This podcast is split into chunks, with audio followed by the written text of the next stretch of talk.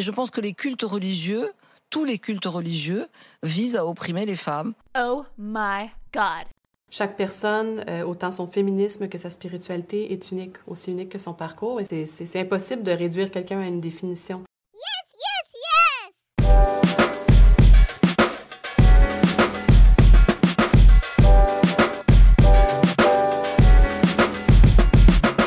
Dieu avec un E, le podcast féministe et croyant.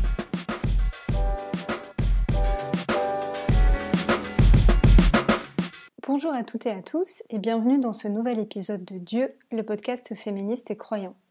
Aujourd'hui, je vous présente seul, confinement oblige, un mini-épisode consacré aux femmes, aux foyers et aux religions abrahamiques. C'est une réflexion qui n'a pas vocation à être exhaustive et qui n'est pas un cours magistral. Venons-en aux faits. Peut-être que le foyer n'a jamais été autant d'actualité qu'aujourd'hui avec le confinement. Le foyer entendu comme un espace domestique ou familial. Il faut gérer les enfants quand il y en a, le travail à distance quand il y en a aussi, les tâches ménagères. Un article récent paru dans Le Monde expliquait qu'en France, 70% des tâches domestiques et familiales sont accomplies par les femmes. Ce constat de déséquilibre est un échec pour les mouvements féministes et nous renvoie à l'importance de déconstruire les rapports de force entre sexes dès le foyer. En effet, le privé est politique. Car l'intimité du foyer n'est pas qu'amour, elle est aussi le lieu de la charge mentale et des violences physiques. Dans cette perspective, sortir de l'espace domestique pour les féministes, c'est s'émanciper de la violence intime, sortir de la servitude, occuper l'espace public souvent réservé aux hommes. C'est aussi la possibilité de vivre seul, sans un homme, avec ou sans enfant, en toute autonomie. Si certains pensent que c'est là un fait général, d'autres ont le préjugé que ce déséquilibre est nettement plus présent chez les femmes croyantes. Une pratiquante serait présumée plus attachée à la vie familiale, au foyer, aux enfants. Quand je me présente comme pratiquante, dans la plupart des cas, je me trouve face à des clichés sur la vision que j'aurais du mariage et du foyer. Je serais de facto une femme en recherche de mariage et encline à endosser le rôle domestique dans le couple. Soit. Je constate qu'on associe encore aujourd'hui religion et rôle de la femme au foyer. Je ne nie pas que les institutions religieuses, composées majoritairement d'hommes, soient un carcan de plus et un frein à notre émancipation. Et je connais des femmes qui ont arrêté de croire car elles sont devenues féministes et ne se retrouvaient plus dans certains discours religieux. Mais je connais aussi des féministes qui ont trouvé une grande libération personnelle dans la foi et parfois dans le foyer.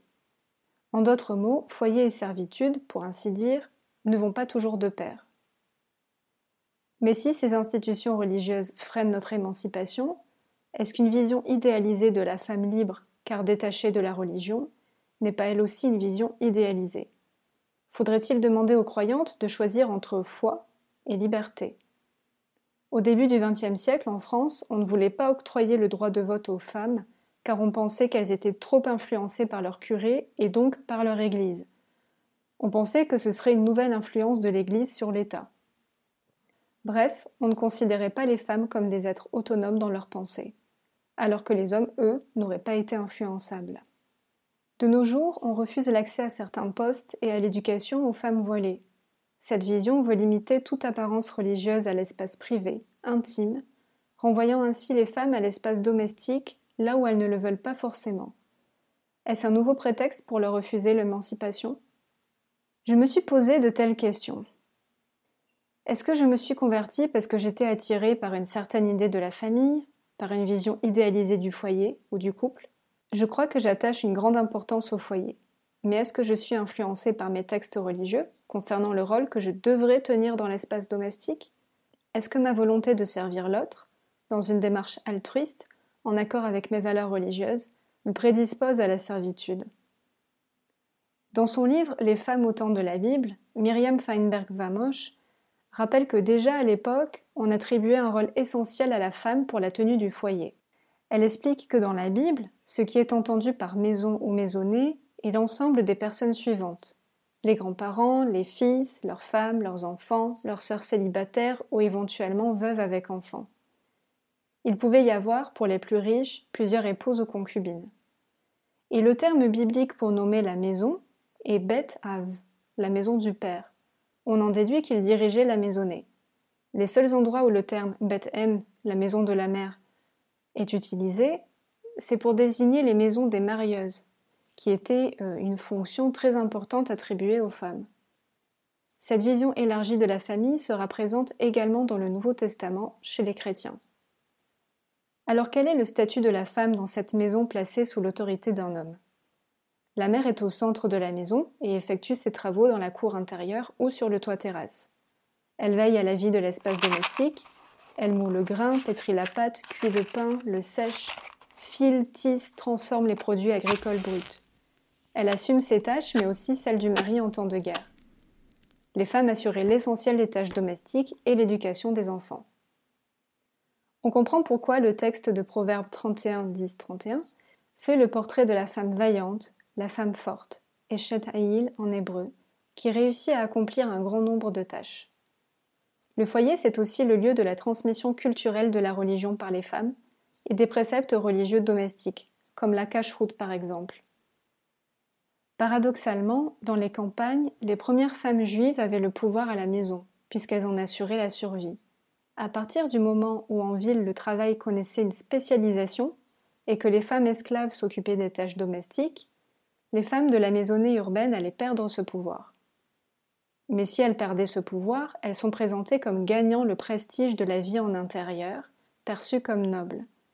En effet, les femmes qui devaient sortir de cet espace intérieur noble domestiques et qui sortaient pour vendre des fruits et légumes, garder les troupeaux ou travailler au champ étaient les femmes pauvres, souvent moquées et déconsidérées. Les hommes louaient le rôle de la femme au foyer, mais la réalité était autre. Elles ne restaient pas cantonnées à leur quartier, étaient vendeuses ou encore exerçaient le travail de leur père ou de leur mari dans beaucoup de domaines, notamment la construction. Pourtant, cette sortie de l'espace domestique est souvent assimilée au danger dans la Bible, voire au viol. C'est ce dont nous parlait Joanne Charas-Sancho dans un épisode précédent, où il était question de la tribu de Dina.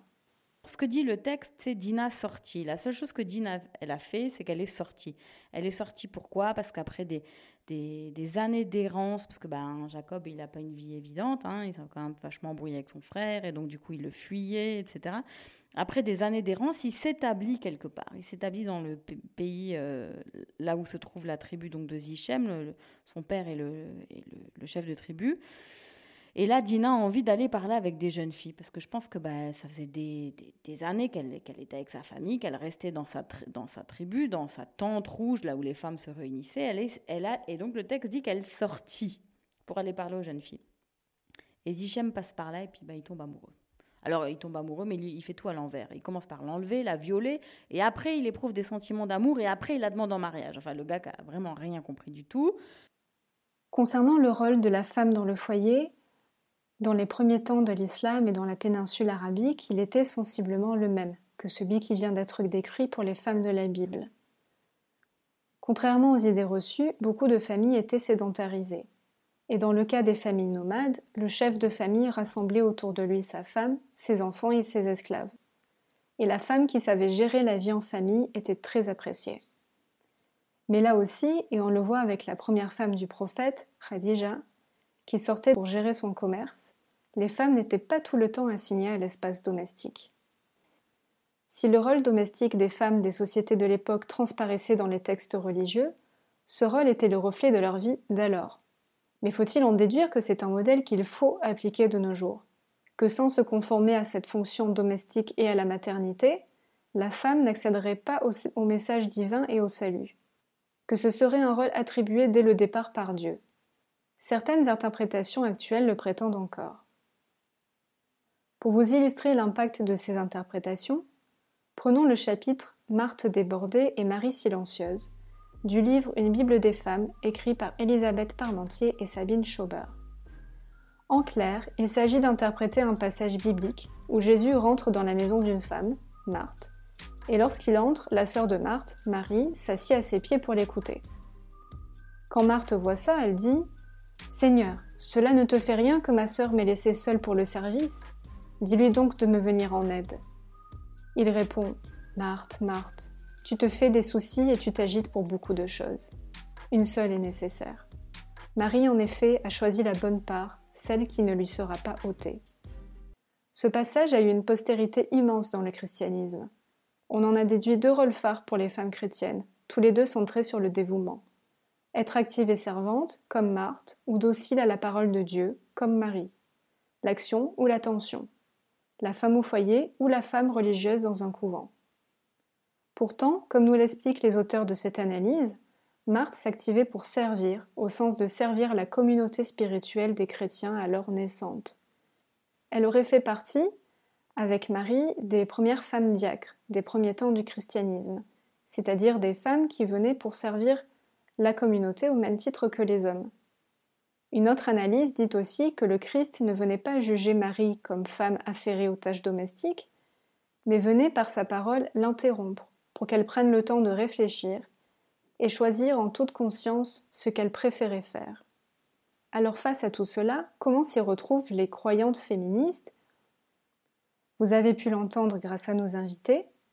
Elles remettent en question, cherchent, prennent la place et la parole dans leur communauté et revendiquent leur liberté de choix et d'obéissance à une norme religieuse. Elles réinventent leur rapport au foyer, qui n'en cesse pas moins d'être sacré et important à leurs yeux. Certaines, dans le temps, ont trouvé la parade pour échapper à l'autorité d'un homme sur leur foyer.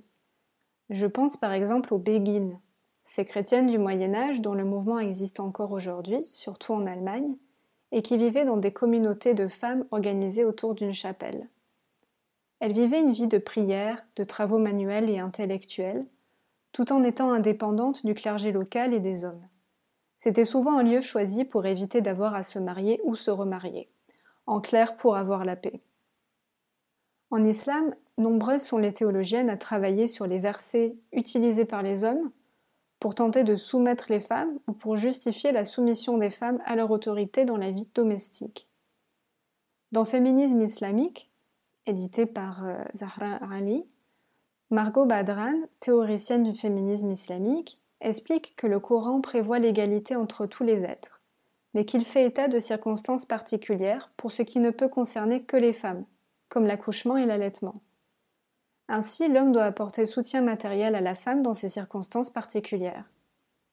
Dans le verset 34 de la sourate Al-Nisa, les femmes, il est dit Les hommes sont responsables des femmes parce que Dieu a donné à l'un plus qu'à l'autre, et parce qu'ils les soutiennent par leurs moyens. De ce verset, on a pensé que les hommes pouvaient exercer une autorité sur les femmes dans le foyer en toutes circonstances. Alors que non seulement il n'est pas dit que les femmes ne peuvent pas pourvoir seules à leurs besoins, mais encore moins que ce principe particulier se transformerait en principe universel. D'ailleurs, le verset 71 de la sourate At-Tawbah indique Les croyants, hommes et femmes, sont protecteurs l'un de l'autre. La responsabilité est donc partagée, même dans le foyer. Vous l'aurez compris, les féministes croyantes, les pratiquantes désireuses de ne pas se soumettre à l'autorité patriarcale dans le foyer, ont démontré qu'il ne s'agissait pas de rôles immuables prédéterminés par le divin. Elles offrent toute une palette de possibilités pour parvenir à se situer dans l'espace domestique en accord avec leurs préceptes religieux. Elles offrent le choix, une capacité de jugement, de décision. Ces approches, beaucoup plus nombreuses que les quelques exemples dont je vous ai parlé, montre que la vision que l'on a de la femme croyante et de son foyer est beaucoup plus nuancée qu'elle ne le laisse paraître. Si cet épisode vous a plu, partagez-le, donnez-nous une note sur les plateformes d'écoute podcast, n'oubliez pas de nous soutenir sur notre page Helloasso et surtout, on pense très fort à vous avec Sinatou pour affronter cette épreuve. Et on vous dit à bientôt pour un nouvel épisode de Dieu.